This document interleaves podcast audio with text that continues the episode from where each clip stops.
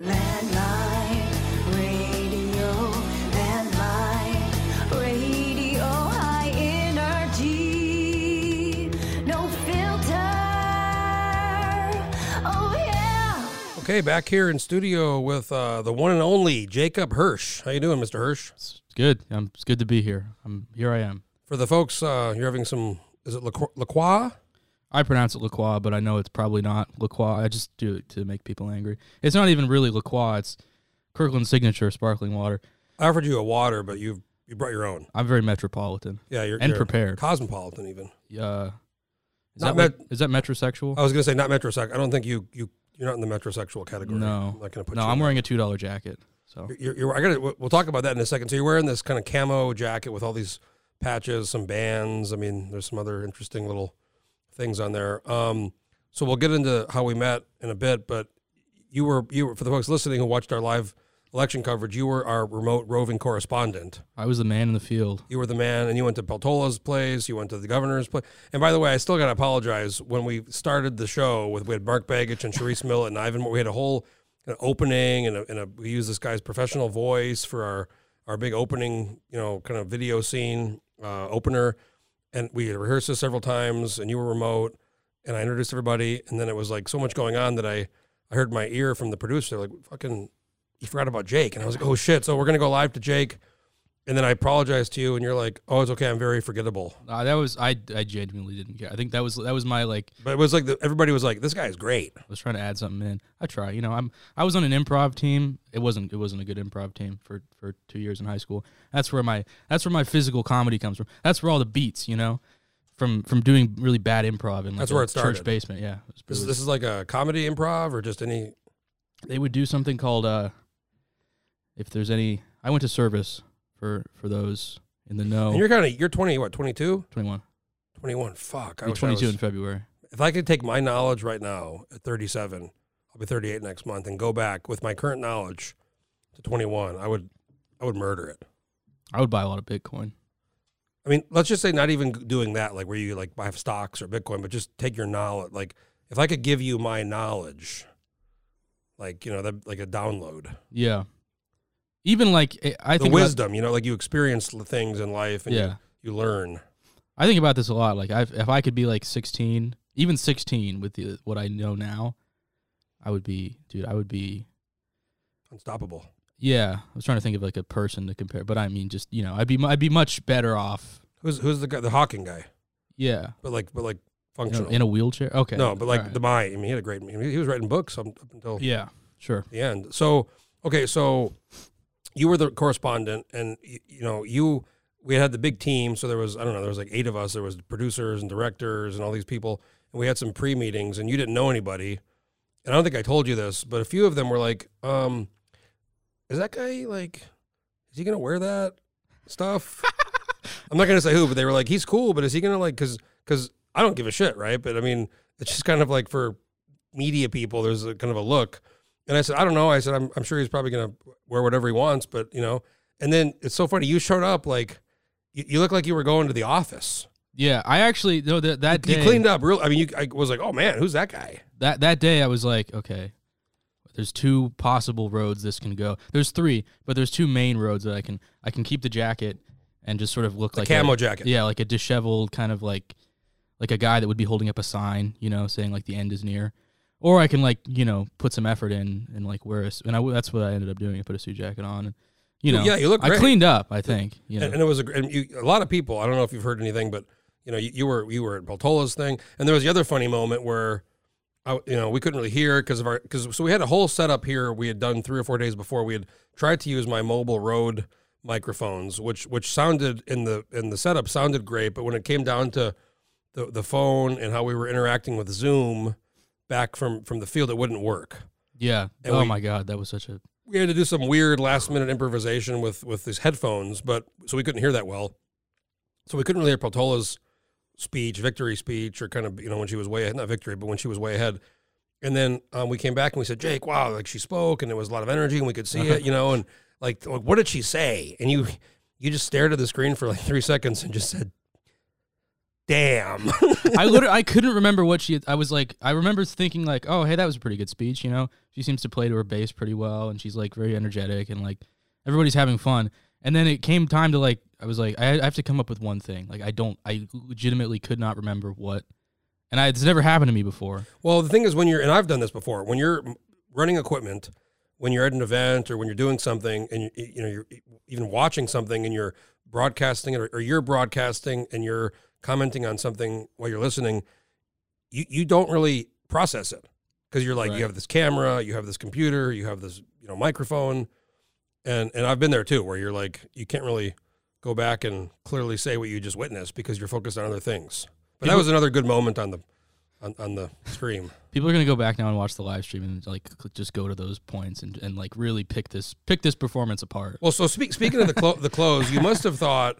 I'm assuming you thought like, as you're 21, and we'll we'll get into how we met in a second, but you must have maybe thought this is kind of crazy because I asked you because we were looking for someone, and I said maybe because you've been writing for the landmine for a while, and I asked you if you wanted to do this, and I'm sure you probably were like, man, this is kind of crazy. Like I'm going to be covering like big time people, and you know, for like a news organization.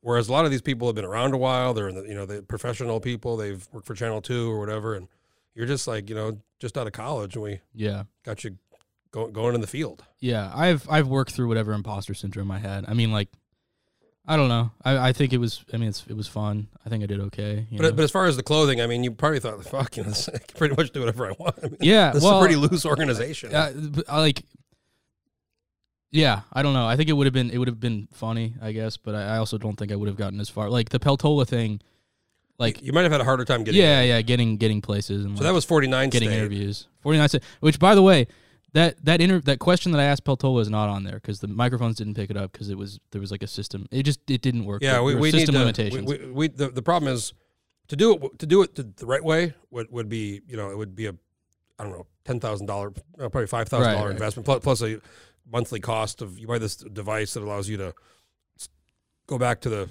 control room, but also you pay monthly for all the cell phone. You know, there's like three or four SIM cards, so we'll we'll, we'll get there one day. You also went to Tshibaka's thing, which everybody else was downtown, but she was down here in kind of Yeah. Old Seward at the the main event, a little little restaurant. which actually I think I think may have worked out for her. I mean, and not not like in the election, obviously, because she's you know she's she's not gonna not gonna take it, but like her her audience was like it was a very family oriented kind of thing. There were Mhm. like you know there was like a Hawaiian dancing troupe, which I don't know if that got I- if I got that on camera, but like all the other parties were very like oh this is sort of like a young either like a young urban millennial crowd crowd or like um oh you know like Dunleavy's party was like you know like the the pe- people that vote for Dunleavy, you know, like, pe- and, and that was like, pr- like and, and his, later, his, his staff and yeah, his, yeah, and his staff, so and he like was all at his buddies. Marriott, but there was like other or like art like miners maybe or the other like trade groups. They had they had events too, right? It was Americans for Pro- or Alaskans for Prosperity. Probably Americans for Prosperity. Yeah, yeah, Americans for Prosperity, and then the miners. So there was a whole bunch Something of or other, because yeah. I heard there was you know tons of people there. Yeah, so there was like three parties that all kind of coalesced into one. But So like did you have any? Did, did you ever have any trouble getting? Because I, I told the people most of them I said here we have somebody who's going to be there and. But they probably didn't know you, but you were you were you seemed like you were great to get in and Nobody hassled me. Like like uh Peltola, they were very like, if you if you if you uh if you're, they're like, oh, I'll give you a drink ticket if you're chill, and I was like, I'm chill. Hey, I'm chill, and I still have that. I didn't I didn't have time to use it, but like Peltola was chill. Chewbacca, I was like, I don't know if they're gonna let me in, and it wasn't that they didn't let me in. There just wasn't space, so I had to like record from outside. Mhm. Dunleavy, nobody was paying attention, so I was just in there. Well, Dunleavy, the best thing you got with Dunleavy was you were you were you came on because I had a little you know earpiece. I'm talking to Scott and Shirley, and then they were they were like they were like Jake Scott Dave Stieren, who, who turns out you know Dave, yeah, I went to school with uh, his kid. so you know Blake, his son. Yeah, yeah, yeah. So Dave, so Dave, that was great. Dave and I know each other. so Dave knew you. Did you you said you were doing I guess landmine stuff, Yeah, yeah, yeah. and the best part about that was Jason Brune, the Environmental Conservation Commissioner, who's third in line. He's the lieutenant governor's successor, which means he's third in line to be the governor. He's there. I think he might have had a drink or two. He comes on with the headphones. And I, he told me later he didn't know we were live. He didn't. I told. I. I swear to God, and I'm like, maybe I could be wrong, but I'm like almost positive. I told. I was like, hey man, it's a live stream. You want to go on? like, and uh, even if it wasn't, what else would it be? And, and then Like, while he was talking, J- Jake, at one point, Jake's or Dave Stieren grabbed a cigar. Oh yeah, he was chewing on the whole. He didn't light it, obviously, because he was inside. But I was like, It, it- was it seemed like a, a certain vibe. Well, also because they were they were doing so well. I mean, they were oh yeah, doing a lot better than I think a lot of folks I expected Peltola to win on the first round, which he didn't. Not not I knew Dunleavy would be close probably, but he, he Right. ended up being you know it went down a little bit, but that that night he was at 52 or 53 percent. Yeah, he was like way high, you know, at, at, the end of that first and, night. and, and Pierce still had five percent almost. Yeah. so it's Yeah, yeah, like yeah. it's incredible the, the the numbers. yeah. Anyway, so let's go back. So you, um, and I don't know, I don't think you know her, but um, she's on the website. There's um, a woman named Maddie Coe, who who just like you, she's a graphic artist and she's from Alaska. She was going to school in Rhode Island at Rhode Island School of Design. She had cold emailed me in like 2019 and was like, "I love Landmine. I, you know, I follow it, and I, you know, if you guys ever need any help." And we met. I met with her, and, and she's actually since then done a lot of like graphic and, and animation things. She lives on the East Coast, but she's like on the website just like you are, and she's still involved. You, same thing. You a couple of years ago, cold emailed me. I like that your staff is like made up not significantly, but like a good chunk is made up of like like bored college students that are like, yeah. "Uh, can I have like the do you want do you need like a writer? Do you need like a you have any time? Well, dude, but that's how the world. I mean, that Yeah. people who are assertive and, and take some initiative and hustle. I mean, that's That's what I've learned. Like, That's how, like this other guy. He was you weren't here. I don't think you you came later, but there was a guy. So Scott Jensen, my business partner downstairs, um, he invited the class because he teaches at the university, like audio video stuff. He invited a group of you were here when they were here. the yeah, group. I was. I so was a group around. of kids came here, college students who were do, doing audio video. I think you knew one of them, didn't you? No, it was jarring for me though. I was like, these are like they're like my age because I graduated in three years, not instead of four. But like, I was like, So these kids are your age. Yeah, and they're my They're age. there observing for their class. yeah, I felt I was like, if any, if any, if at any point I was ever like unsure about what I was doing there, I was like, that was it. I was like, I've, this is not right. Something's wrong here. So one, so we we Scott said to the group because his, his friend John Sharif he's teaching the class and they were showing here here's how you get ready and here's all the equipment and here's the production and pre-production, um, and we said Scott said if anybody wants to come uh, on Tuesday night and observe and hang out or, or you know you're welcome to. One one guy, this guy Peter, only one who came. He came. He was there the whole time, just hanging out. Kind of wasn't really just watching, learning. So afterwards, we we needed we're trying to get some more um, help over here for for doing some of our control room and our switching, and we contacted him, and he's since been in here once, and we're going to probably teach him some more stuff and get him schooled up on some of the equipment. But but he was assertive and took the initiative to show up. Yeah, no, that's like half of what. What I don't know. who- I think it's that Woody Allen quote where he's like, "Half of life is just showing up." But but It's like, true- it's true. I mean, if I mean, you I mean, if you even email if you have a job and you're shit at your job, yeah, if you show up at like eight o'clock every morning and like stay, to, that that's a big like part of life is just showing up. Yeah, so many of the like the positions I've gotten or like the things that I've been able to do have been because I was like, "Can I like can I do this?" And was, and nobody there really had a reason to say no. They're like, "All right, you know, whatever." That's how I got like a lot of my writing positions and like just sort of worked my way accidentally, just sort of failing upwards, you know. That's that, that's what I say. Yeah. If I'm going to write a book, it's gonna it's gonna be called Failing Up. Yeah.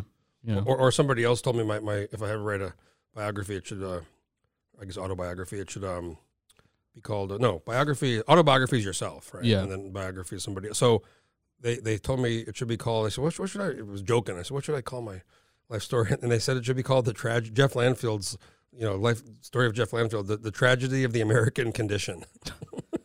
That's that's a good one. But I kind of like failing up. Yeah. So anyway, so you contact me from Washington. You're at, you're you're in school in Washington State, Yeah, Eastern Washington. and and you were like, Not hey, uh, univers- WSU rather. There's an Eastern Washington and there's a Washington State. Incidentally, Washington State University is farther east than Eastern Washington. So I don't. That doesn't really. That's not really relevant at all. I just think that's funny. little little, little uh, tidbit. Yeah, there's a little factoid. So you were like, hey, I'm from Alaska. I'm going to school here. I'm in college. COVID's fucking fucking horrible.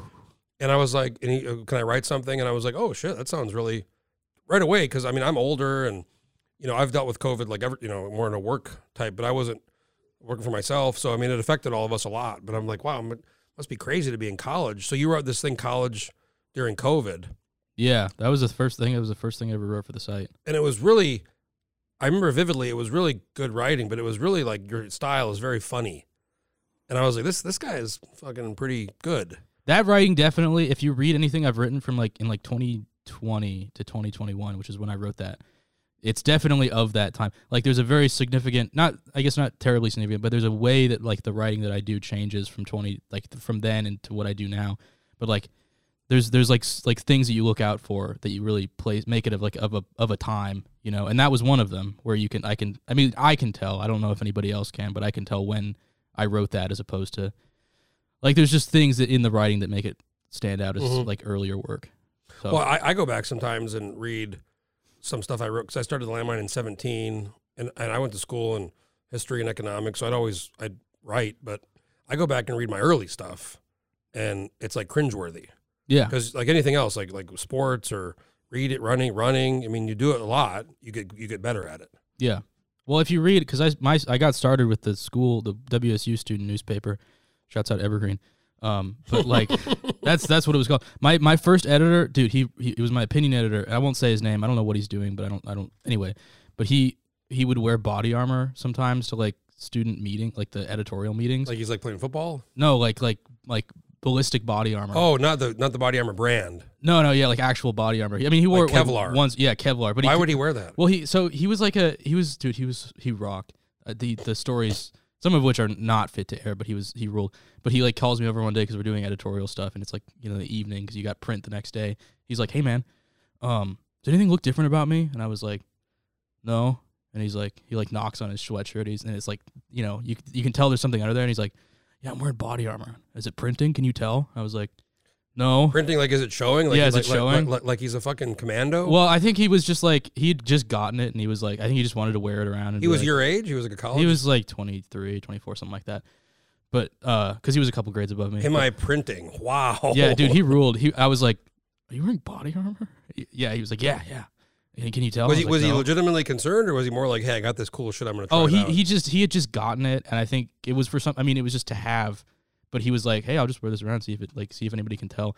But he he yeah he was awesome. I won like a I won like a gas mask off of him and a bet like one of those old Czech gas masks, the ones that the rubber ones that fit over your head. like with a hose. Yeah, with not with the hose, but just the one that screws in, like the one that you think of when everybody thinks of like a gas mask. How, how did that become the the? I can't. I genuinely can't remember. I was we were betting on some like student go- something that nobody would be interested in except for like student media and like the twenty people in student government at the time. I was like, I, we were betting on whether some someone would stay in office or something after some like student government. It was like terribly uninteresting, but he was like, "Yeah, I'll bet you this gas mask I got online." What did you like, put up for? Uh, I can't remember. I think it was like thirty bucks or something. no- nothing. Nothing like Mem- mem- significant, and. I won anyway. So Okay, so you're there, and then we'd written the college during COVID thing, and then I think you had written. We kind of kept in touch, and you'd written some other stuff, um, and then you came back. You graduated, and this this past spring, so we, and then we met in person when you got against back, odds. and you came by, and then you've written since then. And it, you, we we kind of I kind of joke with people. You're like a kind of younger Hunter S. Thompson type, very very and I keep a weird. that comment in a notebook, and every time I'm feeling down, I look at it and I say, you know what, I can make it a couple more, couple more years off the strength of that alone. And I'm just because your writing it's it's very um, unique, you know, and, and a lot of people have read it and they've told me they've enjoyed it. And then you've actually since then done a couple, really, one of them just recent one with this um, metal band. You did you did the She. The first one was a band called She, yep, and this new one was um, Decepticide. Decepticide. that one got a lot more traction than I thought, but I think it's just because they have like they've been around since uh, you know forever, and they have like a lot of people that so they shared it to their Facebook, and then it took off from there, sort of.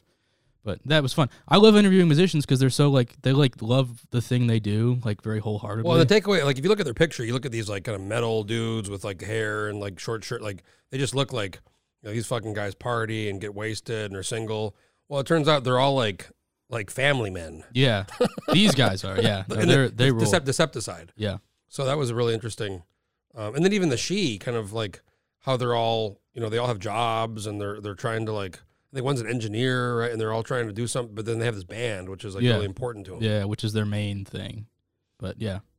But so so yeah, you've written some some kind of um, interview type pieces, and then you've done some other opinion, and then you went to that that other one I really enjoyed was uh, the debate, the Constitutional Convention debate, Oh God. which, yeah. which you you you made a really weird, almost kind of boring debate uh, seem interesting, more interesting than I think it was when you read when you read your take on it. And your friend was there, and you were talking to him about some weird shit and kind of high, high, school there's there's like there's a um, longer version of that piece that I wrote, which it's like two thousand words longer, and it's just like, it's the prologue, and I'm complaining about something about debate as a as a as a form of intellectual like conversation and as like a means of persuasion. And at the at the end of it, and it, I took it out because it didn't it like didn't make any sense in, in the context of the article, and it was just me complaining.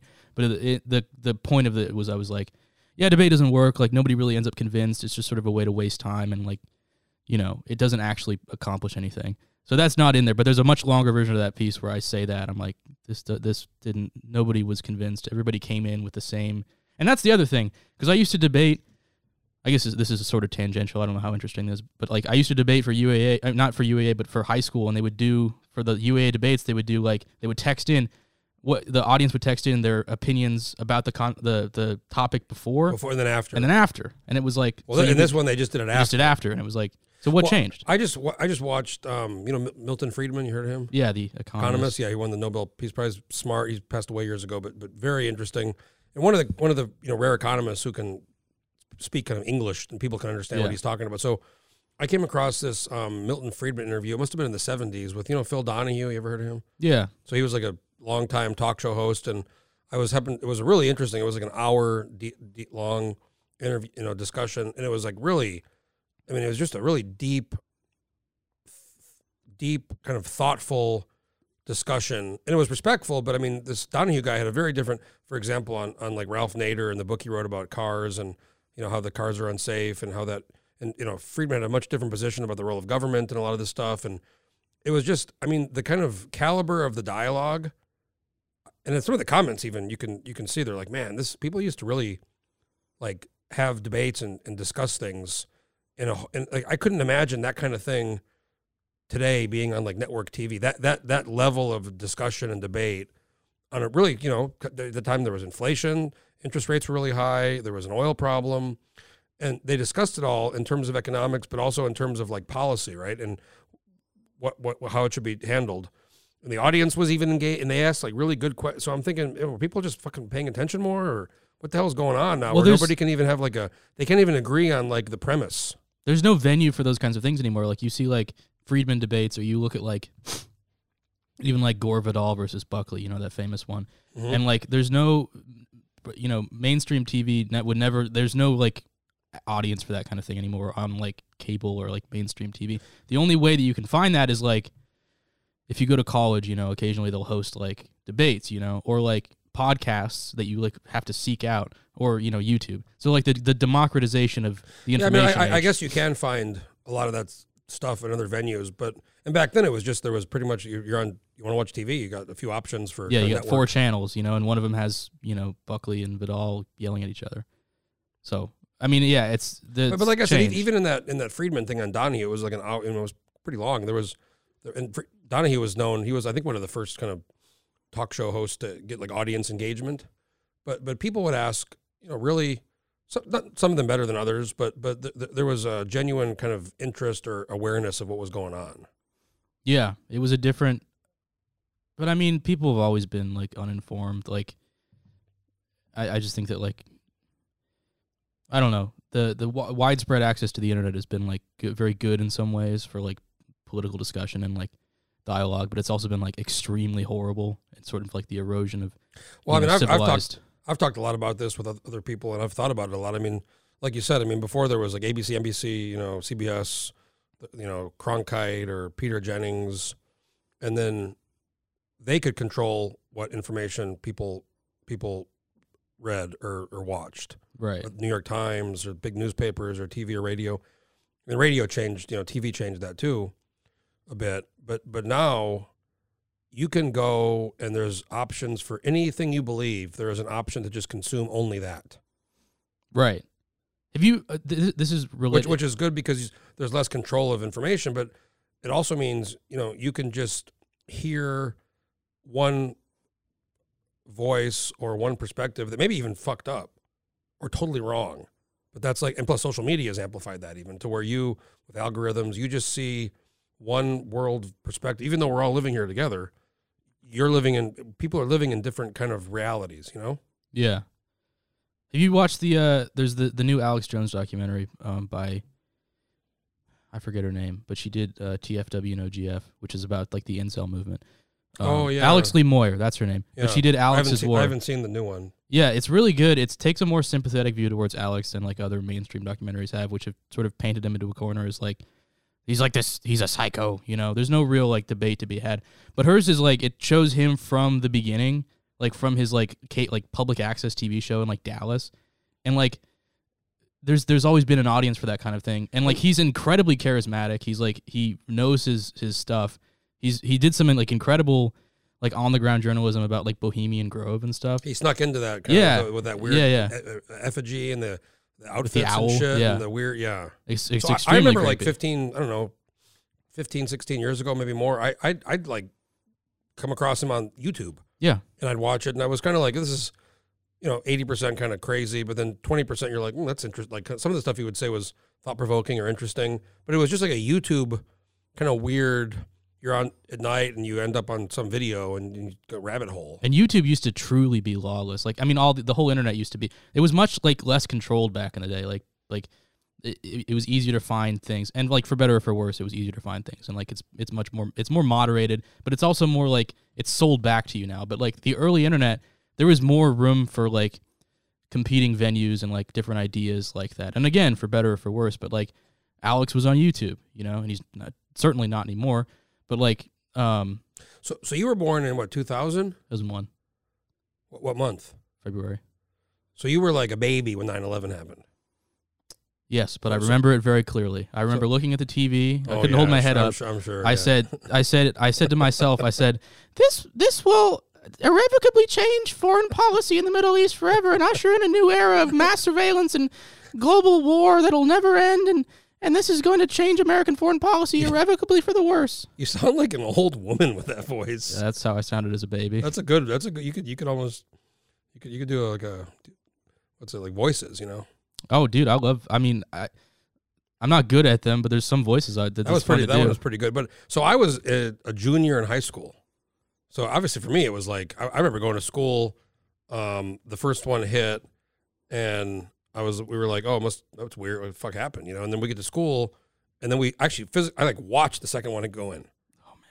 With my friends in class, and then we stuck around class for like a couple hours, and then the we were I was talking to my friend Steven, and I was like, man, I think they're gonna have to like demolish these buildings like when the shit gets you know put out because like what are they gonna do? And then the thing collapsed. Like, I watched it collapse, yeah. and then they were like, everybody go home. Yeah, that's that. Again, I was I was around, but I wasn't. You know, the reason I asked that was because I was born in '84, so I was like, you know, in like the '90s, I was like a teenager, and that was internet. I mean, that was like primitive internet, where we're like, what is this? Yeah, What do we do with this?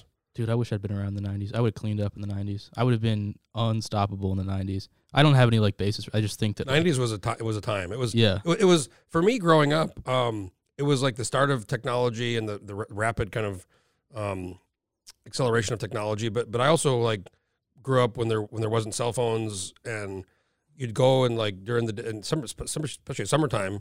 It's like I'm gonna go, mom and dad. I'm gonna go play. I'll see you. We just went places and like Yeah. got our bikes and we ended up going like crawling in like you know we'd go in the desert and we'd crawl down these manholes and we'd just do weird shit that like now it's I've you know see a story a few weeks ago some lady's kid walked home like a 12 year old kid like a half a mile from school and they like arrested the mom yeah, that's like extremely strange. Like, I mean, it is. I, I- don't know. I think like the helicopter parenting is sort of kids can't function on their own anymore. But you know, whatever. I don't. well, so, so what was it like in, so you so you grew up you born in, so you're going to school with kids who didn't really I mean kind of grew up with maybe they were aware there was like a war and stuff was happening but probably not really definitely not experiencing somebody who lived through like 9/11 but Yeah, you're going with school with all these kids who are raised in a whole different like you know you're you're 10 11 12 you know facebook cell phones are ubiquitous So I you was? I didn't get on social media until like much later in life, which oh, thank God,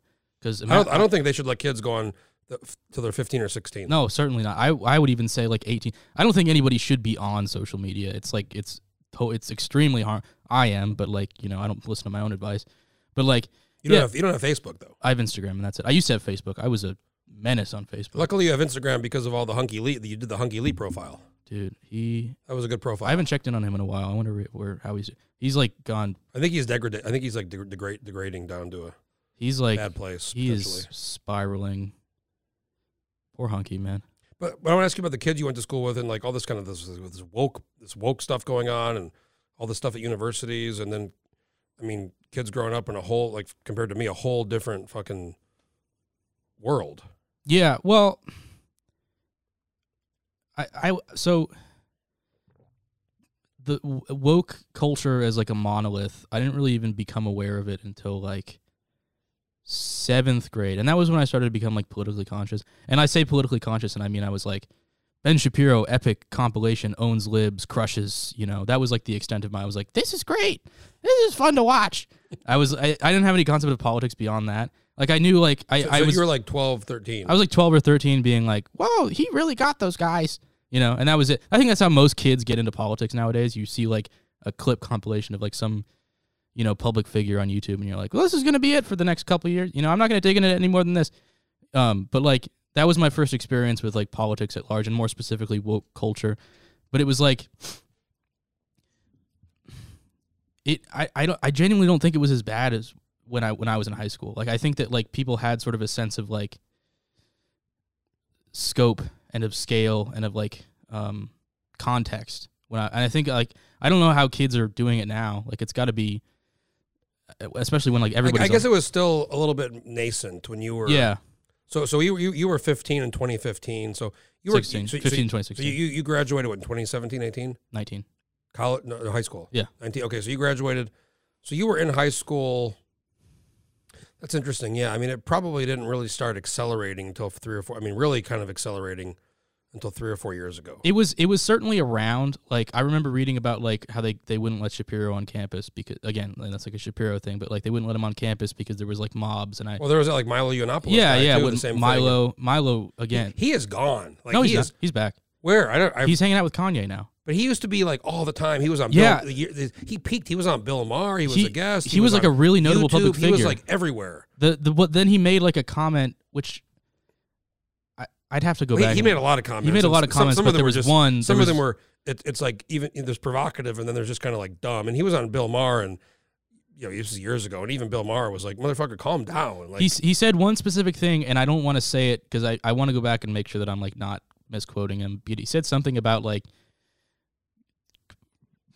relationships, and I'll leave it at that. But he's and that was I think that was the oh, straw. I think it was about like almost because he's gay. yeah, but it was well about- no. So the thing about Milo is I was on Telegram for a while, and he has a Telegram channel, and I used to follow him because and this was like 2020. What the hell is Telegram? I've It's like it's like a messaging plat. It's kind of like Signal, but it's like or like WhatsApp. you can you, you can follow people and then they'll send mass messages to people. oh, okay, yeah, yeah, okay. It's like Twitter, but you can separate it into different channels. But so he he he brands himself as not gay anymore on Telegram, and I don't really. I mean, that's not really. I don't care. He's know? pretty. He's kind of like hyper fabulous. Yeah, Like his his his like his whole outfits and every, like everything about him. yeah. So I mean, he brands himself as as. And I'm quoting him here. Well, because he's conservative, but he would always talk about how he has like this this like black boyfriend, Yeah, which was like yep. the the kind of I got you. yes, yes, he did. He was also like hyper Catholic too. I think, if I remember correctly, or maybe that's him now. Like my view on him at the time, after kind of for a while watching him, paying attention, I was like, okay, this person is just he's just provocative, and he's just he found this kind of weird thing, and he capitalized on it for for a while, and I'm sure he made some money. But I think didn't he get banned from Twitter a long time he's ago? banned from everything. He was banned. Like, he's he was not- one of he- the early ones to get banned. Yeah, he was one of the first because he did, he said something about. No, that was Roseanne. I forget who he insulted, but he they kicked him off, and then it Didn't he say something about like relationships with like younger people, like if you like age, Yeah. like if you're old with kids or something, something really weird. that's what I remember being like the the inciting incident that people were like, "All right, we're done, time to go." And since then, he's been sort of underground. But then he kind of he made a resurgence on like he was like hanging out with Kanye. Kanye calls him his like campaign manager. like recently. yeah, within the like last week. So what do you think about? And this was all over the news, but you know, Kanye West went to Trump with this, um, Fuentes. Yeah, with Nick Fuentes guy, who I didn't, I knew, I knew the name, I guess, and I mean, I, I hate, I, I think this term like white nationalism gets Yeah. gets overused and racist. People have racist. forgotten what an actual white But, supremacist. but, but I think this guy, like, he, I was listening to some of his stuff. He is, he is kind of out. He is kind of. I'd almost say he probably is that that word. The white nationalist applies to him Well, he's like Hispanic too, which is equally funny. But like Fuentes, because some of the stuff he said, I was, I was like, wow, this guy's is kind of out there, and the fact that, and then Trump was like, I didn't even know he was coming. I mean, Kanye brought him. well, Fuentes had his like moment in the sun, and I think it sort of peaked in like 2020. See, I don't know much about. I don't know much about him. I mean, uh, since he this dinner thing, I listened to a couple things, and I, I did. I mean, you know, ten minutes of who's this person after the stuff happened. But what's his? He was. What's his deal? He was an America firster. That was his thing. Think of him he's like a little Milo without being gay, but he was like he had some a lot of the same rhetoric, and he would show up at like CPAC and just sort of cause a stir, you know. And like it, uh, he was one of those like like online guys that people really like really really he, people really like clung on to him as like a sort So- of a figure. You so know? of, of all these, I mean, Ben Shapiro was one of them, and, and he's turned his. He's actually built something pretty amazing. Shapiro was the first. I Shapiro I and like- like Crowder, I think. I like Ben. Shapiro. I really I listen to him a lot. His morning show, and um, I enjoy his his take. I don't always agree with some of his, but I just enjoy listening to him. Um, the one I cannot stand. I don't know why. I mean, I don't even have necessarily a reason. I just cannot stand that Charlie Kirk fucker. Yeah, Charlie Kirk. I don't. I I, there's he- something about him. I don't know what it is. It's just I cannot even watch it. Yeah, no, he's Kirk Kirk is like a, he's a real grifter. Extremely obnoxious is the thing. I mean, they're all grifters to an extent, but like at least Shapiro will give you something in exchange for it. Well, Shapiro built a whole the Yeah. Daily Wire. He's built a big media Yeah. business. I mean, Kirk is like hanging on his coattails, you know. And this, see, this is going to come back and bite me in ten years when I try to get an internship with like whoever's in charge of TPUSA for or whatever. But like, Kirk, Kirk is just Shapiro light, but without any of the like the charm. I, remember he did this interview one time, and I forget who it was with, but they kind of asked him about it was about Trump, and and and he said the question was like, "What if Trump does something you disagree with?" And he's like, "I'm not here. I'm here to promote Trump. Period."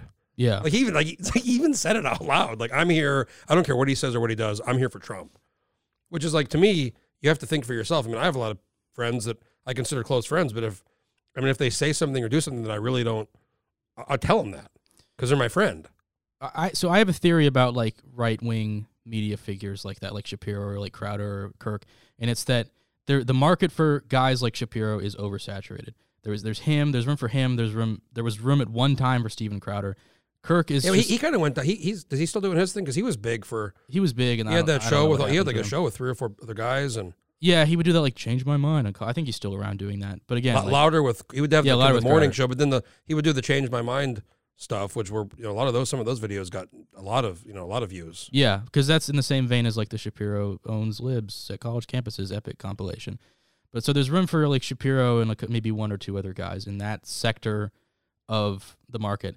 So then, you know, if you want to gain like a following, if you want to get if eh, if you assuming you want like people to hear what you have to say and like follow you with any sort of like you know not religious but like any sort of meaning, right? You either have to go to the left and become like a hey you know we're not so different kind of guy or or, or become like something that the left is But like why doesn't with, I like, mean why right-wing- doesn't the, the left? They, I mean they don't have figures like that. I mean they have the Young Turks. Who's that woman? She actually debated Ben Shapiro a year ago. It was really really um I forget her name. She's kind of the contrapoints is that it no no, no know. it's it's from uh, the Young Turks. It's like oh this- um I'll look her up here in a second. they have they, the, the left has a lot of they have like Hasan they have Contra they have like all these like But why don't they get as much? And ma- maybe, maybe that's maybe that's me in the bubble. I don't. I just they don't. do they I just get a lot of they I just don't see that stuff. I mean, there's the one kind of. He's like a Muslim guy, but he, he's kind of. Brit- I think yeah he does a lot of. Yeah, I saw. Yeah, so I've seen his. he's like the. Twitch guy oh But I don't. I just don't see. see seem like I see it. Maybe that's the algorithm. Maybe I just don't get that stuff fed up to me. No, there's there's a significant like kind of left wing, you know, younger like influencer uh, demographic that it, just for whatever reason you're not seeing. Just be, I mean, they they do exist and they're out there and they get like a pretty significant like uh, Contra, one of like the notable leftist YouTube philosophy wonks was like on Hillary Clinton's TV show. You know, Yeah, so they're they're out I was there. thinking of um, Ana Kasparian. Yeah, So she's the Young Turks, and she had a thing with at some university last year, and she debated Ben Shapiro, and you know they, they had a really good. It was great. I mean, it was a really good discussion. It was kind of what I was talking about with Phil Donahue and Milton Friedman. But some of the people, somebody else I cannot stand, and I think I really understood why I can't couldn't stand her after she went on Joe Rogan is Candace Owens. Not a I- fan. I- she went on Joe Rogan and she could not. People like her, they have these like takes, and they're they're great and like an environment they control, eh, whether it's a college campus or whether it's some whatever. If they control it, they're really good. But when they go on like Joe Rogan and he starts asking her, you know, a little bit deeper about some of these questions, and I'm not I'm not even saying you can have you know different opinion. There's no problem with that. But she couldn't even like discuss any of the topics for real you want past the talking points. I see. I, I was looking this up because I couldn't remember what the talent agency was called. But did you know that like, oh, Candace Owens, like Lauren Boebert, all of these like a lot of these like right wing media Oh, figures. that they Boba, all, she, she's an oh my god, she's another beauty. well, they all come from the same talent agency, Explore Talent. And there's like a conspiracy theory out there that they just sort of farm, Really? they, they farm these people out, and like you know, Oh, we need like another media figure here. Just throw one of the talent agency people at them. Well, I was I was kind of shocked. Maybe not shocked, but I was surprised. I guess when Ben Shapiro brought on Candace Owens to his team, and she has like a show now, and I, I guess I'm sure they know each other from they're in the same kind of circles. But you know, even like Matt Walsh, I don't know if you watch him or Yeah, Walsh is okay. you know, mean, he's he's he's just I think he's kind of like almost like you. He's a little bit drier and kind of funny. The way he talks is and the way what he says is it's funny and entertaining. Walsh still has his time in the sun. I think Walsh is still. He got a lot of flack from that. Remember the you did that documentary and it was What like, is a woman? I actually haven't seen it yet, and I've, I've I haven't seen either. bits I- of it, and, and I, I need to I need to see it because, um, yeah, he they really went after him a- a- after that. Yeah. Good old Matty. Yeah, Matt's still got some time. No, Matt hasn't yet. His his star is still yet to ascend to its zenith. Well, and with being with like the Daily Wire you know, they I mean they have I forget I think almost a million subscribers, but then they they have the YouTube channels and they're doing like I mean they do a stream a show every. There's another guy there, Michael something. I don't really watch him. Michael Knowles. Michael, yeah, I don't watch him as much. Um, but I mean, they go and they speak and they do their shows and they they've cultivated a pretty incredible, um, me, you know, media kind of operation. Yeah. But so the thing about those guys is that you can be you can be like a Shapiro, like one of the originals, and you you're kind of exist in sort of the you know like the right, but not too far to the right that you're unappealing, you know. Or you you become Well, he, like he a- was against Trump originally, yeah yeah exactly he was and one then of the he never kind of switched. Yeah. Or you're like a um like a Blair White, you know, like a trans woman who like, you know, spouts these very like right wing ideals. Someone who's like who exists as somebody that sh- by all prob you know should be a leftist but isn't. Or Well, there, and there was like for a while, I don't know if she's still out there, but there was like a Lena Dunham, um the, the actor who she'd get out there and kind of say things. Lena Lena's more of like a like a Bernie, like a left. Is it Lena? Are you thinking of Lena? The, the actress who, who was in some I forget what shows, but she she would have She was in Girls, but she's always been like a. she would have these, always like, been like a Clinton. She, she would be somebody that people like cited or listened to. yeah, on- yeah. I, I only ever know her from like her that horrible SNL thing she did where she was like, "My pantsuit is popping." It was like when when that was the thing that lost Clinton the election. Was that horrible? I mean, look it up. right. Look it up when you get a second. It is, it is it's brutal, but yeah. So so there's like there's you get Shapiro, you get people that are kind of that are right wing, but they they eh, they exist as sort of like a figure that should be a, a left winger, or you just go far to the right and you become like a Fuentes, Milo, Mike Ma, et cetera, et Who? cetera. He's another like kind of right wing figure. He, he used to work with Milo, but so that those are the three types of people you can be if you want to exist as a fairly profitable or at least notable media figure on the right. Is Because for those people, I mean, Ben Shapiro built this business, but for, for the other ones who are kind of on their own, they have to attach themselves to somebody who's successful that can pay them, or they have to, through their own channels or through their own kind of means, get get enough people to pay attention to them to, to, to monetize it. So it's it's not like they're working. Most of them aren't working for somebody. They're they're trying to make their own kind of way by getting people to pay attention to them, and then they make some money. one of those one of those guys that's really made it on his own, like with his own thing. That, uh, so far as I know, hasn't really attached his like brand to any other media figure. Was uh, uh, what's his name? John Doyle on YouTube, who's kind of he's like a he's like maybe a year older than me, but he's like made he's made a name like a significant name for himself as like a sort of like a paleo conservative right wing pundit, um, so who I think is sort of ascendant in the the Mhm. right wing media franchise. But he's one of those guys that's really like made it as far as I can tell on his own. So it it's possible, you know. See, I mean, I'm the I'm I, I'm the person that watches a lot of these people like Ben Shapiro or Matt Walsh or some maybe some other buddy come across on you know YouTube or something. But then I also I really enjoy the NBC nightly news. Yeah, I don't know if you watch Lester Holt and they have these you know all these different you know journalists on there, and I just enjoy because to me that's like or or I listen to the Daily podcast a lot, or I'll listen to Meet the Press, um, and I'll get that kind of it's a different you know format. Obviously, it's more more professional and it's a little little more mainstream, I guess. But I I like that because to me that's good information. And plus, they talk to you know like Meet the Press. They interview you know policymakers all the time, and right. legislators and, and people in Congress. Nightly news, I, I feel like I'm getting a, a good picture of kind of what's really going on at the you know moment in time. I think that there is like a significant appetite among, especially among younger consumers of political media, for at least a format that is, if not genuinely raw and like uncut and like on the street and un- unfiltered, that at least takes that appearance. You know, so like I think, and, and this is like just sort of based on what I've seen pop up like in in trends. You know, you see like right like right and left wing media people. I think you're gonna like see a pivot to that kind of like production style and like um in in f- as opposed to the very polished and like cut and dried NBC, ABC, CBS well, you know, for, for, format. for a long time, I was a really early kind of adopter of Vice News. yeah, Going back, I mean, Gavin McInnes, ag- Yeah, another one of those yeah, yeah, guys. Yeah, and, and um and um, oh my god, oh god, what am I blanking his name? The guy with the beard, the guy who's kind of started it, one of the one of the main guys. Um, Gavin no, uh, was it uh, Action Bronson? No, no, it was it was one of the guy, uh, Sh- Shane Smith. Shane, yeah, So okay. so Vi- Vice back early on, they were like going into fucking North Korea. yeah, and they were and then and then they they, they started. They, I think they still have it, but it went off HBO Vice News tonight. Which is still around, but then for whatever reason, Vice, the website, became really weird. Vice it became- Vice now is it basically became like just like this kind of woke, um, very lefty outlet. yeah, But early on, Vice was was like, and that's kind of with Landmine. Um, I I think about that a lot. Like it's Vice News, fascinating, especially the early stuff, interesting coverage of things that most people weren't even looking at in a way that was really enjoyable and entertaining. But it was also really like you learn a lot. there's a really good pair. Have you seen a documentary now on Netflix? No, It's so it's Bill Hader and Fred Armisen's like parody of popular documentaries, you know. But they do a Vice News one where it's like, we're going down south to find the drug lord El Chingon, and they like all they just keep throwing journalists at at Mexico, but they like they're like completely inept and they just keep dying.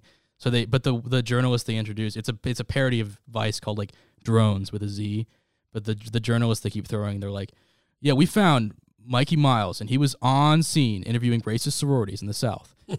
we we got and here's our other guy, uh, Charles, you know, whatever, and he was doing acid in North Korea, and it was like just like they were, it was Mad Libs. mean, That's a very good bit. I. Vi- Vice went. Vice really had this market, and then what happened was they got so successful. Um, and there's an article years ago where Shane Smith was the Canadian guy, one of the one of the founders. yeah, They were they had some dinner. Uh, you hear about this? uh, it might have been before. They were in New York, and they they it was like a hundred thousand dollar tab. Like Yeah. and it's like it's like, and he kind of justified it. Oh, you know, taking out clients or whatever he was doing, but it's like, man, they they went from I mean, like dudes with cameras going into North Korea to like a company worth you know probably hundreds of millions of dollars. you know, everybody sells out eventually. You either sell out or you die. You know, Damn, Jake, that's cool. you either no, I'm, I mean that's just how it is. Like that's just how that's how it is in the media environment, and it's that's how it's always been. You either maintain your integrity and you just you you know you can't fight. You, you can't but, but, but compete. Vice built themselves like they did so well doing something that people loved, and then now they've and I mean they still have Vice News tonight, which is good, but it's not. I mean it was on HBO for a while, which was really. I mean it was like three or four nights a week, and it was an, I think thirty minutes or some, sometimes it was an hour, but they they go into fucking in, in on the ground in Syria. Like they, they they would go into Congo and they would. I mean, there's a great one they did about these people, these people that were used to be like fishermen, but these pipelines fucked everything up, so they were like you know um, they were sabotaging the pipeline to steal to steal gas, Yeah. oil to sell like shit that you know NBC like ABC they ain't doing that shit. And it was really fascinating. I mean, some of the places they went, the people they saw, the interviews they did. Um, but but I don't know, Vice the website. It just I don't know what the hell happened, but Well, it became some the- really strange, almost like a almost like a um, what's that BuzzFeed a little bit. Yeah, it's it be it's less of like it's not they don't they don't really do this anymore, but it's like it's less of like you know here's here's dissenters in North Korea, and now it's like here's five ways to drop acid, and you know in in Williamsburg, New York. It's like okay, cool, hey, thanks. That's that's definitely something nobody's done.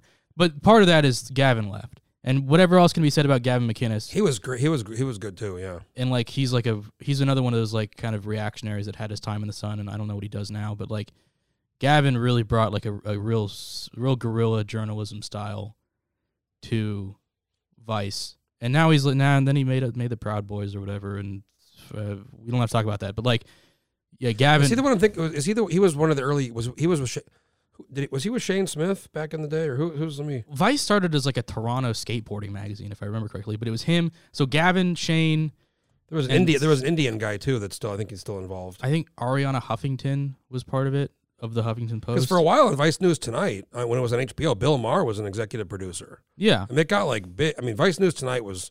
Like I said, I think it's still on. It might be on like Showtime now. I think it's switched, but But see that again, that's like the generational gap because I never really experienced Vice in the moment, Vice News like when it was really good. I only really caught the aftermath when it was like they're still making some like decent online. yeah, so yeah, here, here it is. Vice Media founder Shane Smith. Here, yeah, Suroosh Alvi and Gavin McInnes um, launched the magazine. This is Wikipedia. Launched Voice in Montreal in 1994. Uh, blah blah blah, and then following an investment of four million by C- Canadian investor Richard Skolansky, Vice relocated to New York in 1999 and 01. Co-founders brought back brought Vice back and moved to the offices of Brooklyn. Extract, and then they went to let's see here, and then later 2006 expansion is when you know I started kind of seeing some of the like North Korea stuff, and I mean it was just I was I like I'd like seek out Vice News back then because it was so good. It was so in, interesting and fascinating. No, Vice was a big influence on me. At least like the the clips that I could find, like YouTube clips of Vice. Like there was one, there was a segment. It was like balls deep, I think, with Thomas something or other, and he would go around and do like he would go to like uh, I think one that he did was really interesting was like a graduation in Indiana, but like the graduating class, and it was like how are you, how are these like Rust Belt kids going to survive in a increasingly like technological world? They did some really interesting stuff, and I was that was like an in, a really early influence on me in wanting to write and do some sort of journalism that was kind of like that, I guess. So, you know, not- show yeah, your not- I mean, I assume I don't know about Gav. I'm sure Gavin's got a lot of money, and I know Shane Smith has got a lot of money, and maybe that changed. You know, like like with Landmine, it's very small. It's local Alaska, but we've you know we're we're doing we're, we're kind of in a weird spot. We can we're growing. We have this equipment. We're able to do this election coverage. We're kind of doing it, but it's very different. I mean, it's not like Channel Two. yeah, It's a whole different. Yeah, yeah, you know, people people like it. People like that. I think different take, and we're trying to. But you know, I, I guess I don't know. These guys they started off small, and then it's, someday you know you, you get so successful, you have all this money. I guess that probably would change your perspective. And plus, you have more people. You got more things to think about. yeah, and then you you're you have to play to your investors too. Like, That's what I mean. You have Yeah. you know money, interests, and you have other considerations. I mean, I, I, guess I can see how that would like things could change. sell out. You either you either die with your principles, or you sell out and you die later. I guess that's my that's my What, what- what's the Batman thing? You live long Uh, enough yeah. to become the hero, or die. You die die the hero, live long. live long enough. to become the villain. Yep. So, so what, what was the other thing I was going to ask you about that? What's it? What, what is that Turning Point USA thing? That's that Charlie Kirk deal. Like, It's, what is that? It's like a They have really weird people. they're big on like college campuses, and I remember because they have they had one in, at WSU, but it's just like it's like a youth conservative thing, I guess. I, I don't. I wasn't. I was never really like part of it. It never really. Yeah, I think it's kind of targeted to younger, you know, people. Yeah, they're just they're kind of just aping the Daily Wire's stuff, you know. But they they definitely have they've got money. I mean, they have they have a platform. Yeah, they've got investors, they've got money, they've got a pretty significant following, but it's like I mean, how how many times are you to make the same like um T TFW you own a lib epic impact font, you know, Willy Wonka meme. I mean, there's so much of that stuff that's like out there that you you keep seeing, and I, mean, I, I assume it's just because people watch it. I mean, they just keep coming out with new content, same little videos, or or the what I also notice, and this is something I probably need to do more, is you take a, a video or an interview that's an hour, you take a part of it that's really interesting, Cut it down. cut, cut it down to different, and then it gets recycled. You, I mean, it's the same video yeah. that gets posted.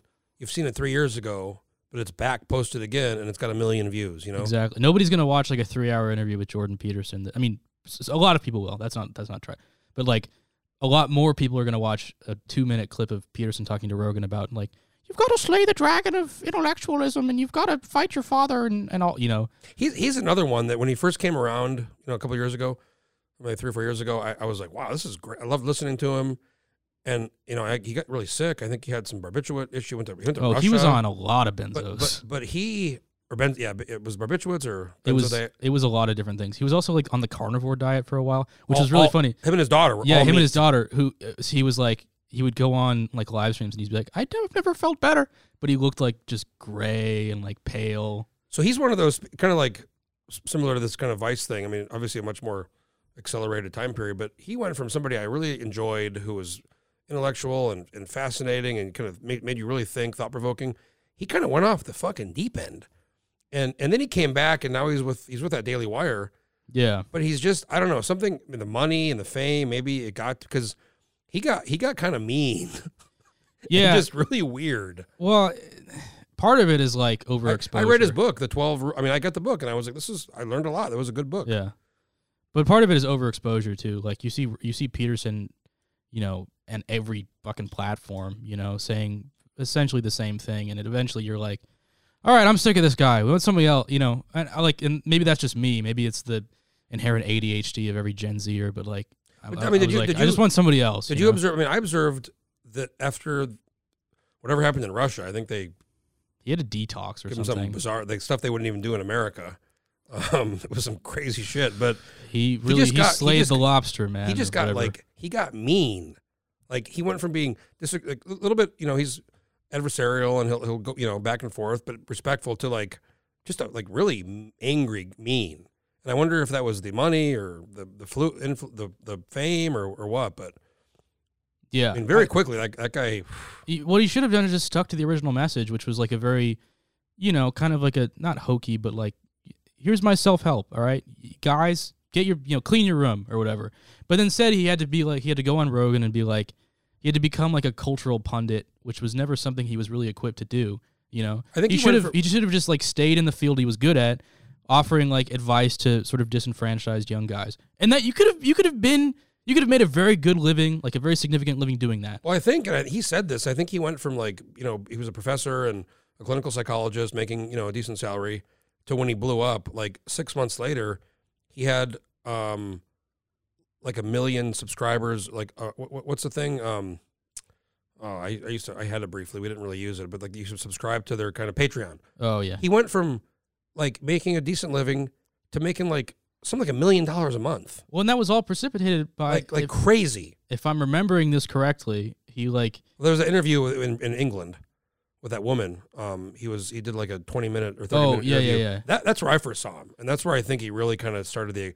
but, but upwards- before up- that, it was like he wouldn't use like a trans student's pronouns or something in class. Oh, in Canada, yeah. yeah, yeah, yeah, and that's well, no, it wasn't. big. It wasn't. It wasn't that. It was he wouldn't. Uh, he didn't think it should be forced, compelled by the government, yeah, yeah, yeah, and, and he was like that. I'm against compelled speech. and that was in like 2015, 2016, something like that. That was a while ago. So it was like the perfect. It was this perfect storm because p- you hear that and you like you prick up your ears if you're like a right wing kind of media guy because you're like, all right, this is it. This is, and then that's I think that's how he like skyrocketed. I mean, that is how he skyrocketed. I don't know why I I said. mean, talk about falling hard. I mean, I think he was in a coma, or wasn't he in a coma or something? That I think it was drug, but he was whatever happened. I know he went to Russia and did some like crazy shit.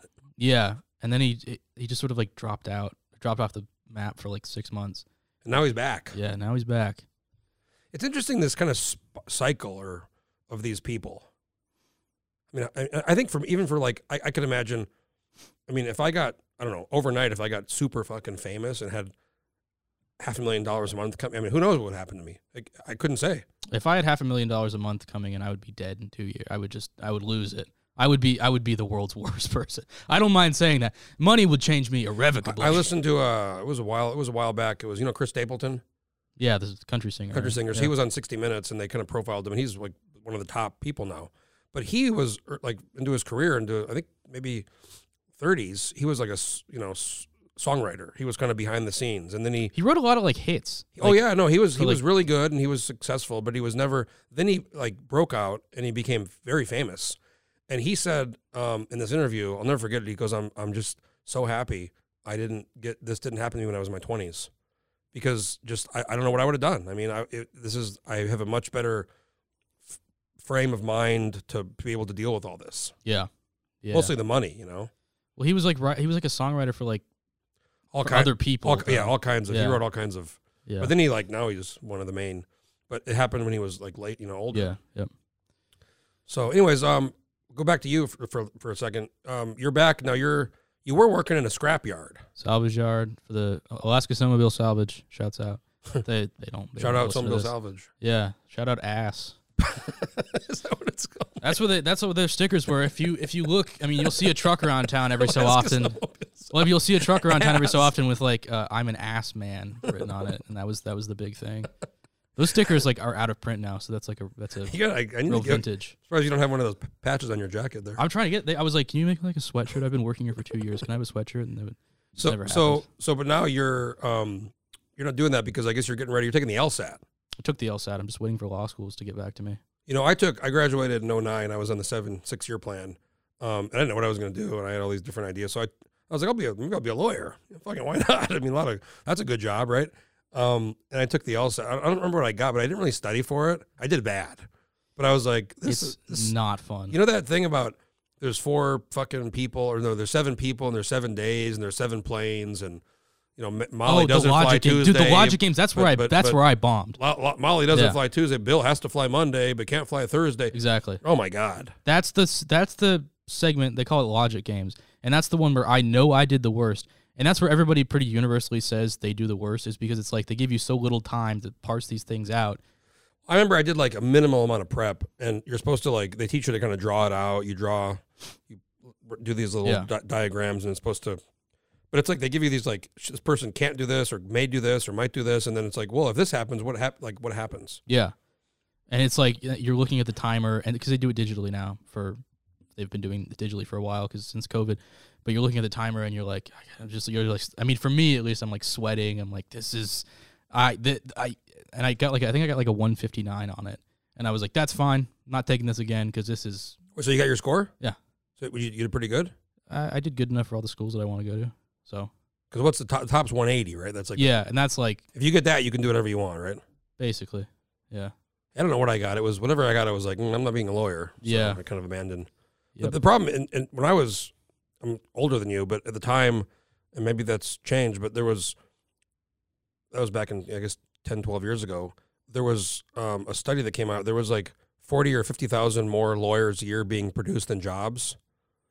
Um, awesome. and there was some big class. I mean, I don't know if it's changed. Maybe it's changed, but there was. It was funny. There was some class action, kind of ironic, of a bunch of law students, graduates, who were suing the law schools um, for basically promising them, "Hey, if we spend hundred fifty thousand dollars here going to school, or two hundred thousand dollars, we'll we'll make all this money."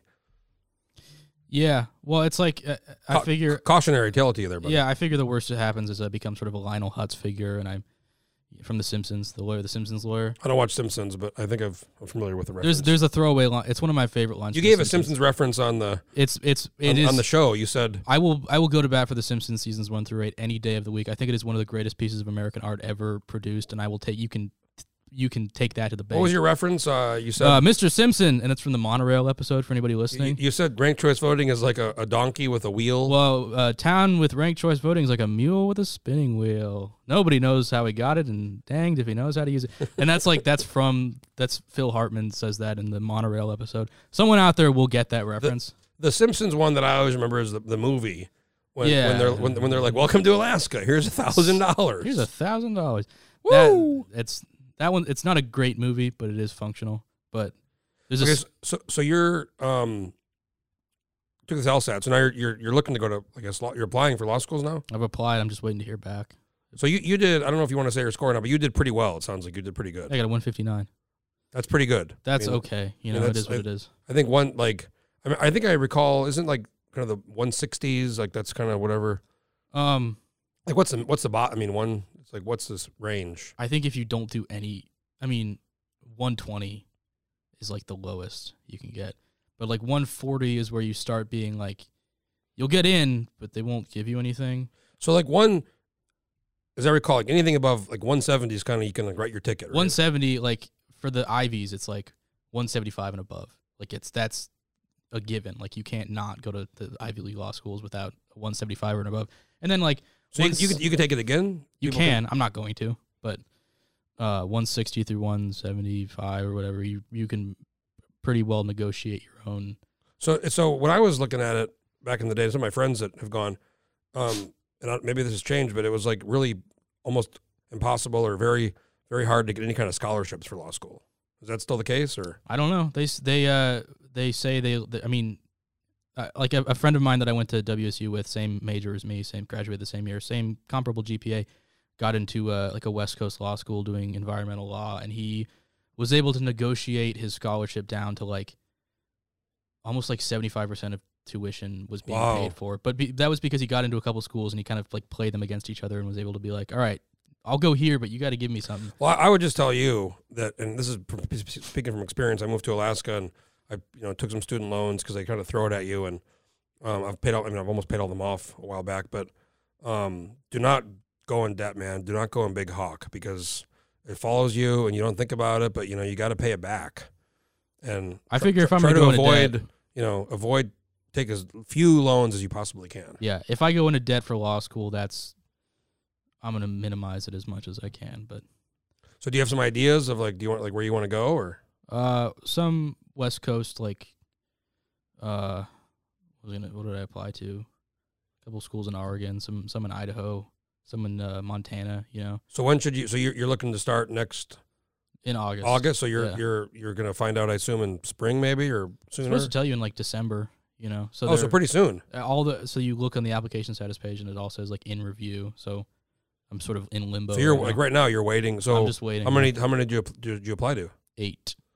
I learned my lesson from undergrad. I was like really, uh, I was like, I'm gonna go to Harvard. I'm gonna go to because I, I was like, I got to, I'll get to Harvard and Yale and and UPenn and they'll all love me. And I got, I So applied. I, you're you're smart. You're real smart. So I assume you did pretty good in high school. I did okay. I I did good enough. Let's say this.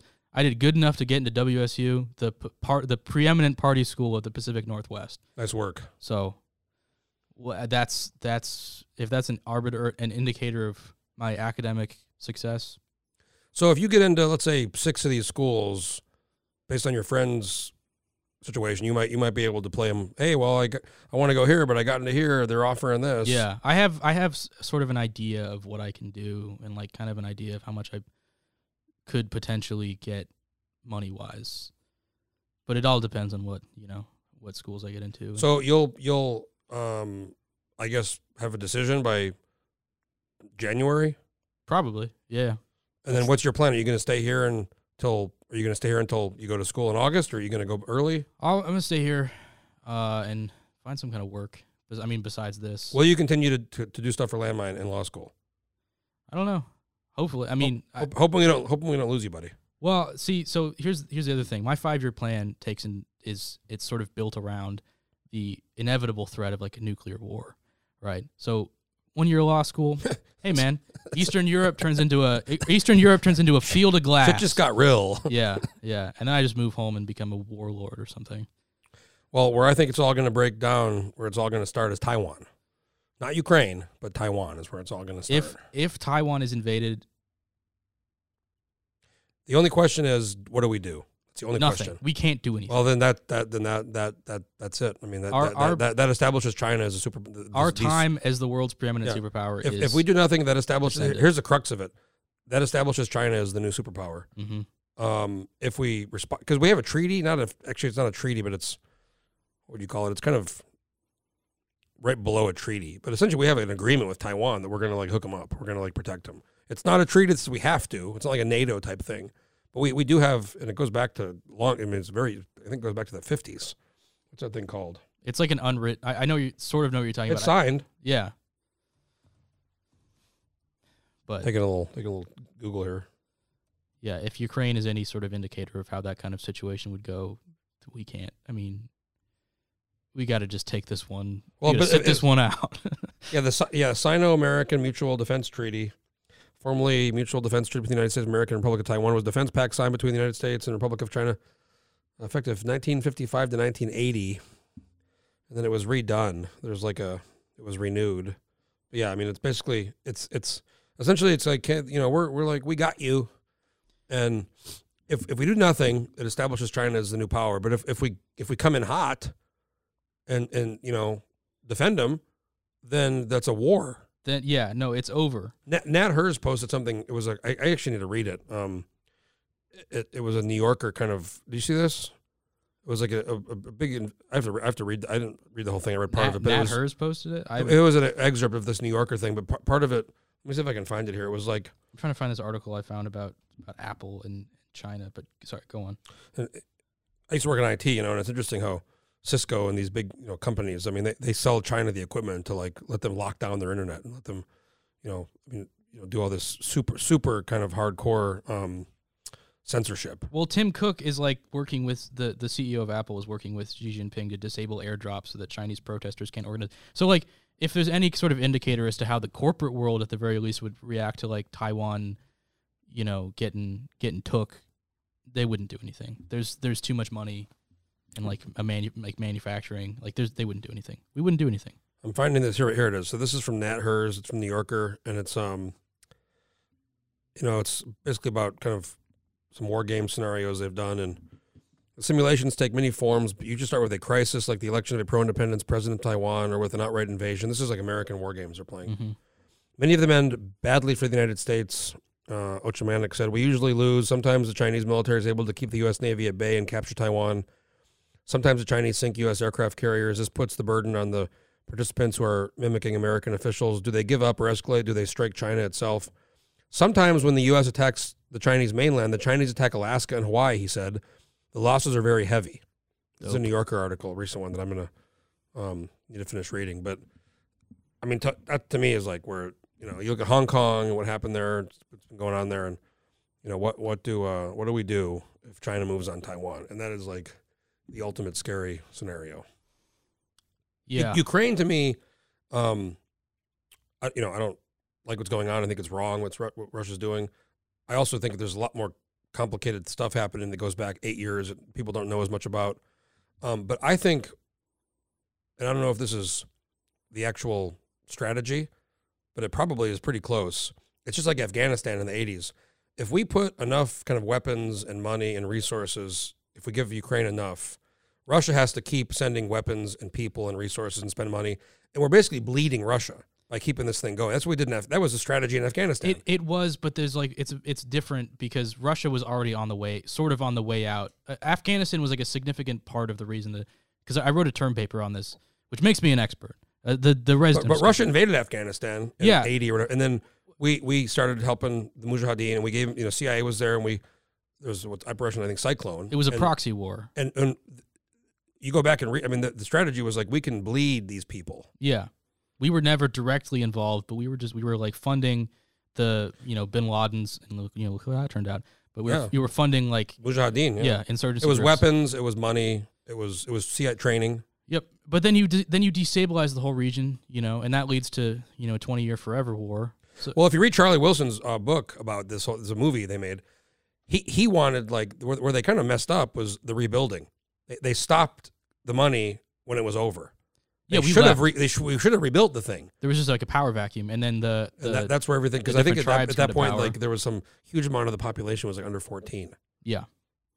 There's uh I'm trying to remember what I remember reading. There's a really good book um by Artyom Borovik. God, what's it called?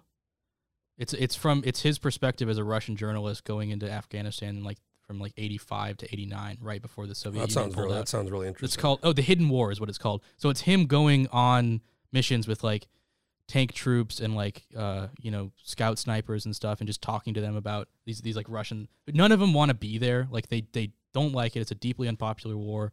The people are dying en masse. Like it's a nobody. well, I mean, at it's just like it's just it. like it's just like now they're all you know mostly Yeah. all conscripts. I mean, you have the two year. Well, I mean, actually, most countries, a lot of Israel too. They have the two year mandatory serv- Yeah. military service. yeah. So then then but they're they're like massively under uh, inflating or under reporting the death counts and there's like you know it's there's like protests at home and none of the soldiers it's like it's not a war that anybody there particularly wants to, to Well, I mean, at, at the end of it, a lot of in Russia, a lot of the moms were, were Mhm. really kind of the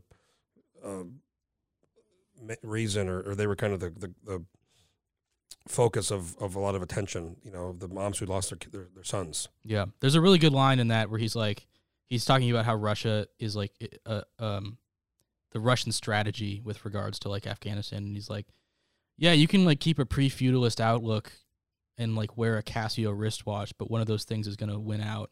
And he's essentially talking like, you can't like keep fighting a war Mm-hmm. against a very mobile insurgency and expect to do any damage. Well, I mean, shit, we saw the same. I mean, Yeah. it's- I've got we could talk about that for hours. I mean, that goes back thousands of years, and Alexander the Great. You know, and Yep. no, you can't. It's unconquerable. You know. just keep throwing yourself at the same, you but know, but with with Ukraine, I mean, you know, and I understand there's there's the the, the threat of, of of Russian kind of use of nuclear weapons, but I mean, we we could like we could if we wanted to stop it, we could stop it today. we right? could, but then there's there's the what what happens there, and that's the really dangerous situation. But it just seems to me, I, I don't know, it's it's like in Afghanistan, it's like we keep giving them money and and weapons. And, and this thing, you know, it's been shit. We're coming up on a year, just about a few year, months, yeah. you know, and it's like, and it's going to keep going I remember when it because Russia Russia can't lose. No, like what can't. people don't understand is they can't lose. yeah, J- just like with Taiwan, we can't let like China invade Taiwan. I mean, maybe we would. I don't know, but we they can't like if they lose, that's kind of it for them. Right. And it's like Putin's already thrown so much at this that he, I think he probably thought he could win a lot faster than he did. Yeah, and he, it's a very and, and this is why when you hear people talk about the off ramp or like just you know people get mad, and it's like that's the only solution is find a way to agree to end the thing. Yeah, Everybody has to come to, to together so they can walk away and not with their you know tail between because they aren't going to walk away with their tail. I'm not saying they they they they they shouldn't. Maybe they should, but they can't. Like they won't accept that. yeah. There's no outlet for Russia except like complete victory or massive regime change, and that's not Or- like that's or- not an option. Well, victory or, or or a negotiated kind of end where where they can. Yeah, you put say, somebody hey, in you know- office that isn't Zelensky, that's pretty, you know, loyal to whatever Putin wants. And you Like know, I mean, this is something I, I've spent a lot of time in Russia and something we talk about for a long time. But the, the, the, the biggest problem with people who advocate for like regime change and, and, and you know whether it's especially forced, forced is the worst. But there would be a power vacuum in Russia that was would, would not be filled immediately, and who, and nobody knows where it would end up. Well, look what happened in the '90s. There was a it, it would it just ended up being ran by it was it was essentially like an organized crime. It was like law, yeah, it was it lawless. was I it was a complete oligarchy. I've, I've talked to I mean, many, many, many friends who grew up in the '90s in Russia, and and none of them have good stories. yeah, it was pretty it was- universally it a was- horrible place to be. It was lawlessness. It was this is where all the oligarchs kind of today made their money. It was, you know, just you know, n- no sense of order, supplies, food. You know, people would. I mean, it was not uncommon for people to get you know old people drunk because they got their apartments given to them for nothing, very little money, right? And then all of a sudden they started becoming worth money, and you know, getting people drunk and you know, old older people getting them drunk, making them sign the apartment over, paying them a little bit of money, and then they drop them off in the middle of nowhere. They freeze, you know, really horrible. I mean, it was a horrible. And this is for the people who pay attention, they know this, but this is how Putin came. Like he promised order. He promised a reestablishment of order, and part of the part of the problem, the situation he's created was there is there, there's really no um there's there's no what's the word um succession plan because because like part of his power is being the authoritarian that's in charge of everything. United Russia, they probably put somebody. Putin probably has somebody picked to be his like successor. Uh, well, there's a big there's like there's you know there there's um what's his the foreign minister? Lavrov and Yeah. but there's there's there's there's Antonov the the um he's like it was the ambassador for a while the defense minister Yeah, before. I mean there's all these like people but I just think there could be a big f- fight over it. And you know there's Medvedev I think people thought for a minute but then he's not the guy. So there's just all this kind of no one knows what'll happen. I mean it would be it would be a power vacuum and it's a huge country yeah. Medvedev only exists with he, he can't exist by he has to be Putin. It's Putin and Medvedev. It's not Medvedev. He can't do his own thing. Have you seen uh Have you seen the Death of Stalin? Oh yeah, many times. Yeah, it's a great. That's great. That's what I think of a lot. who, I mean, direct, who directed that? Uh, um, uh, Armando Iannucci. that's a great movie. It's very funny. It's very funny, but it's also just so ri- like it's. And I that's what I studied in his. I really had like a focus on Soviet history. So I mean, I was aware of like all the people and like what happened. But then when you watch it, I mean, they kind of make it a black dark comedy, Yeah, but it's really kind of you know it's very accurate as, as far as like what the move Stalin made and after he died and Khrushchev, how they all fought and all the you know kind of that, that's very similar probably to how things would go. yeah. It would just be sort of like this squabble. um, A lot of people would be dead. Like they, it would be, there would be, it would be, it would be like you know, right after Stalin died. Because who do you take? Who do you fill that void with, other than you know another strongman? And right, I mean, the one the one difference is there'd be so much there'd be so much more eyes on it, you know, with with with internet and all this, you know. Back then, it was pretty easy to, you know, just kind of control everything because there, there was not there was they, they could really control the information. Yeah. So well, we're, man, we got into a lot of topics here. Jake. that's a good, it's a good movie. I forgot how fun that was. oh yeah, I should watch. I haven't seen that for a while, but yeah, if you're listening, you should watch Death of Death of Stalin. It's, a great. It's great. Uh, B- Buscemi's in it.